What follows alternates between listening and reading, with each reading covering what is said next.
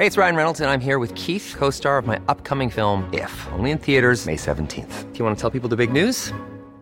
All right, I'll do. Sign up now and you'll get unlimited for $15 a month in six months of Paramount Plus Essential Plan on us. Mintmobile.com slash switch. Upfront payment of $45 equivalent to $15 per month. Unlimited over 40 gigabytes per month. Face lower speeds. Videos at 480p. Active Mint customers by 531.24 get six months of Paramount Plus Essential Plan. Auto renews after six months. Offer ends May 31st, 2024. Separate Paramount Plus registration required. Terms and conditions apply if rated PG. You're listening to Lego Masters Deconstructed. Welcome back to Lego Masters Deconstructed, Australia's only Lego Masters podcast. We're talking about episode 5 of the TV show today, which was not an elimination build, it was just an immunity challenge, which is a bit fun because I feel like the contestants get to ease up and try some more interesting stuff, some riskier builds. Zoe, what did you think? Yeah, I, I really liked this episode. I do love an immunity build because it means no one goes home, so I'm not sad. Um, but this was cool. It was sort of similar to the first build of the season where everyone takes a piece of land and then they kind of put it all together at the end. So this one was the hero's quest. It was kind of six parts of, they called it a treasure map. I don't think it was a treasure map at all, but they said that.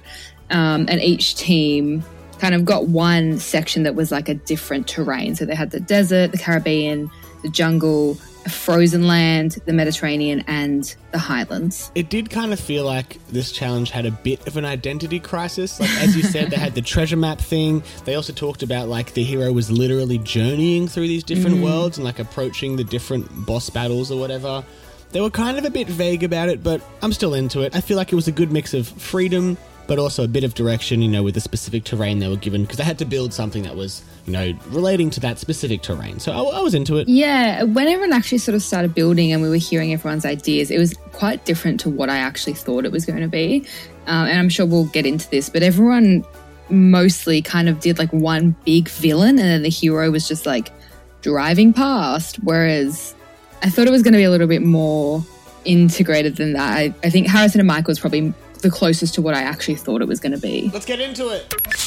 Let's start with Gabby and Ryan. They got the Highlands and they chose to kind of do like the Loch Ness monster, and their story was around the townspeople like stealing the Loch Ness's eggs. And it was kind of like taking out revenge on the town to a degree. I feel like this is one of the times where their curse really got to them. Yeah. In that because they had to wait for five minutes, that also led to them not being able to choose their plot of land. And so they got stuck with the Highlands, which they didn't seem too stressed about. But I think it's one of the only times where the curse has been more than just like slightly less building time for them. Yeah, and I mean they did a great job with with what they had as well. I would have had absolutely no ideas for that. So I thought what they pulled together was really good. The mechanism of the Loch Ness moving looked really great. I liked the little twist on the stories of how the Loch Ness actually wasn't really the villain. Um, so yeah, I, I quite liked it. Yeah, no, for sure. Um, we'll go to Sarah and Fleur, who had the frozen lands, and they built uh, like a snow witch kind of bursting out of the ice.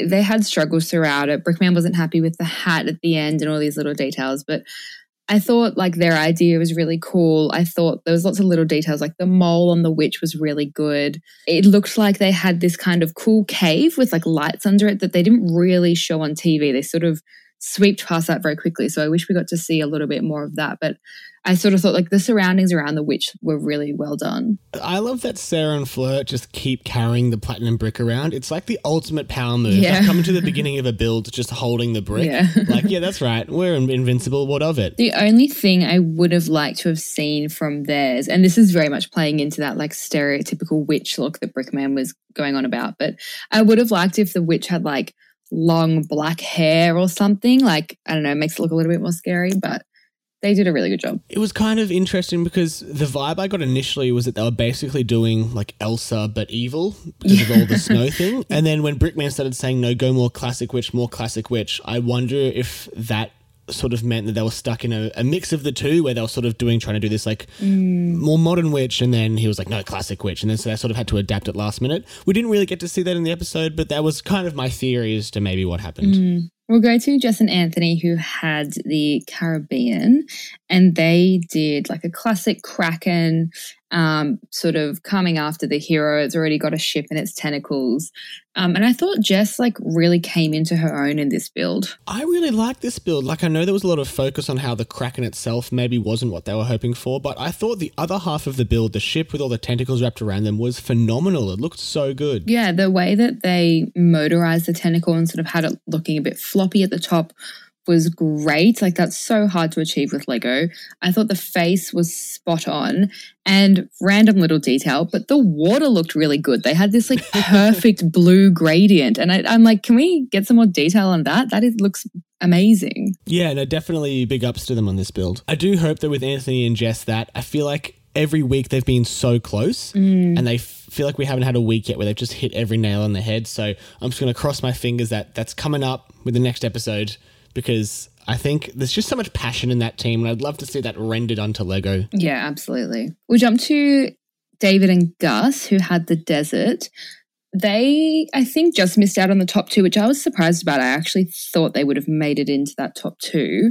Um, but I think Brickman's main kind of issue with it was that it felt like they had two different scenes. Like they had the big Anubis, this Egyptian god of the afterlife, and then they sort of had this like smaller scene going on with these like priests trying to summon the creature. I thought this build was really interesting because there was a bunch of really cool technically stuff on display. Like the little scene had these little technical details, but the Anubis had this crazy detailed arm movement that was unlike anything I think we've seen in Lego Masters Deconstructed ever. Like the mm-hmm. amount of articulation this arm had, it wasn't just back and forth, it was like in and out and the it had a shoulder and an elbow, like it was crazy. But then that was kind of it. Mm. The Anubis had some scale to it, but we didn't really see much stuff going on there. And yeah, as Brickman said, the elements were kind of separate.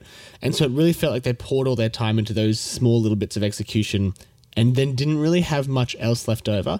But what I think was that was maybe intentional, this not being an elimination build. Mm. They were like, you know what, let's go crazy with one specific thing. And then if the rest of the build doesn't work out, they're not as stressed about it. That was kind of my feelings on this one. Yeah, I definitely think they were trying to nail that like big character, which they obviously did. Like you said, the arm was amazing. The hand and the eyes in particular were like really striking, but it meant that they couldn't put as much time into like integrating that other story and and looking at what was happening on the ground. So They're still such a strong team, though, and I think even if this build wasn't their best, like I still think it's their their race to lose, really. we go to Scotty and Owen, who were in the top two, and they had the Mediterranean landscape.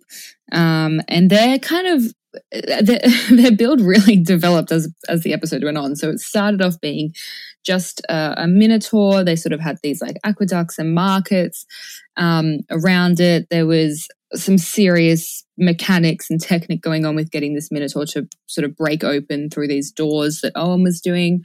Um, and then, literally in the last two hours, Brickman comes around and is like, "Hey, you need a bigger villain." And they added this big Cyclops. It really did turn from like a single character build with the Minotaur into more of a landscape with a bunch of stuff going on. Mm. But these guys had so many individual wild moments going on during the show. First of all, Scotty was using his shirt as a Lego bag. Yeah. That's great. I love that. Second of all, this might be one of the first times we've ever seen Brickman go into the brick pit and like accost a team and tell them to do something. Yeah, I was like thrown off by that. Yeah, it was getting serious. I also want to take a moment to just talk about how cool the aqueduct was. It was a very cool aqueduct. Don't really have anything else to add. Just I liked the aqueduct. Great aqueduct, boys. Keep it up. all of Scotty's building was amazing. So Owen primarily focused on those big characters, and then Scotty was more the the wider landscape and all those little details. And like everything he did looked amazing. He absolutely nailed it. I will say, in terms of Brickman, kind of bombarding them and telling them they need to do better. I think it's almost him being a little bit fatherly. Like it seems like he's watching them being like, I know you can do better than that. Like get it together. So it's kind of nice that he's pushing them as much as he is. Yeah, that is something we see Brickman doing every now and then with the team where he'll kind of adopt them. Like Summer and Iona in season two, he kind of, you could really tell that he believed in them and wanted them to put out the best possible thing they could. We'll jump to our winners, Harrison and Michael. Uh, it was their first immunity win, which is super exciting. And they had the jungle and they did the Temple of the Tiger. So this is what I was thinking the build would be like for everyone, how they sort of, they did have one big feature, but there was a lot of other things going on, and it was it was actually more of a, a quest itself which is why I was a bit confused with all the other builds. Yeah, look, you've been honking the Harrison and Michael horn from the beginning, and I'll be honest, this build was so cool. I was such a fan, and I do kind of wish that we saw five more of this style. Yeah. I think Scotty and Owen were maybe the next closest, but yeah, you're totally right. It was so cool. Mm. The only downside of this style of build being that there's so many details in it that we just don't get to see on TV you know, with one big character, you can just get a nice couple of shots of the character and you can be like, wow, that's cool. But with these little intricate builds that have so many features of them, this is the sort of thing that makes me wish that Lego Masters did like a tour after the show was done where they sent all the builds around to like museums around Australia or something like that. I don't know, just so we can see them and appreciate them properly. Yeah, we did get to see a close up of some of the smaller features like the spear wall, the rickety bridge, the the trees looked really amazing, but I feel like there was a lot more to it that we didn't get to see. So we'll have to chat about this with them when we get them on the pod. I also like that Brickman took a moment to point out that Mm. theirs wasn't motorized and that wasn't a bad thing. That's something I've really noticed this season is pretty much every build we've had at least one team do something motorized. And I feel like season 1 we definitely didn't really have that. Season 2 was really only towards the second half, but this has been like from the beginning everyone's really getting in there with those mechanisms. It kind of feels like sometimes it might be like an easy way to add some more pizzazz to a build, which isn't a criticism, but I wonder if Brickman kind of said that as like a, hey guys, don't just chuck a motor in, see if there's maybe something else you can do. yeah, so true. The last thing I thought was cool about this episode was the 360 camera they put on the train going through all the builds. So we actually got to see like a POV of this theoretical hero going through the builds. Yes. I don't think we've had anything like that before, and it looked really, really cool. I was definitely into that. Good work, production team. Whoever came up with that one, high five. Next episode looks like it's a cut in half build where they're given half of a real life object and they have to build onto the second half of it. And that one is an elimination. we had one of these in season one. I don't think we did in season two, unless my mind is totally blanking. But I remember in season one, the winners of that, which was Henry and Cade, they built like a violin. Yes. They went on to win the entire season. So maybe this again could be like a canary in the coal mine for who's going to win the season potentially. Thank you so much for listening to this episode of Lego Masters Deconstructed, Australia's only Lego Masters podcast. Make sure you subscribe to the podcast. We're going to have wrap up episodes like this for all the episodes in the TV show, as well as a bunch of interviews. We've already got our first interview up with Atlanta and Jeff, so go listen to that because it's pretty fun. Make sure you're following us on our socials. On Instagram, it's Lego Masters underscore deconstructed. And on Twitter, it's LMD the pod. As always, feel free to message us on their thoughts or feelings or chat to us during the episode. Thank you so much for listening, guys, and we'll see you next time. Bye.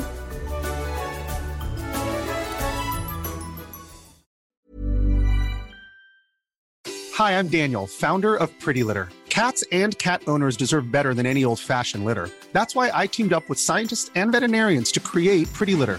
Its innovative crystal formula has superior odor control and weighs up to 80% less than clay litter. Pretty Litter even monitors health by changing colors to help detect early signs of potential illness. It's the world's smartest kitty litter. Go to prettylitter.com and use code ACAST for 20% off your first order and a free cat toy. Terms and conditions apply. See site for details.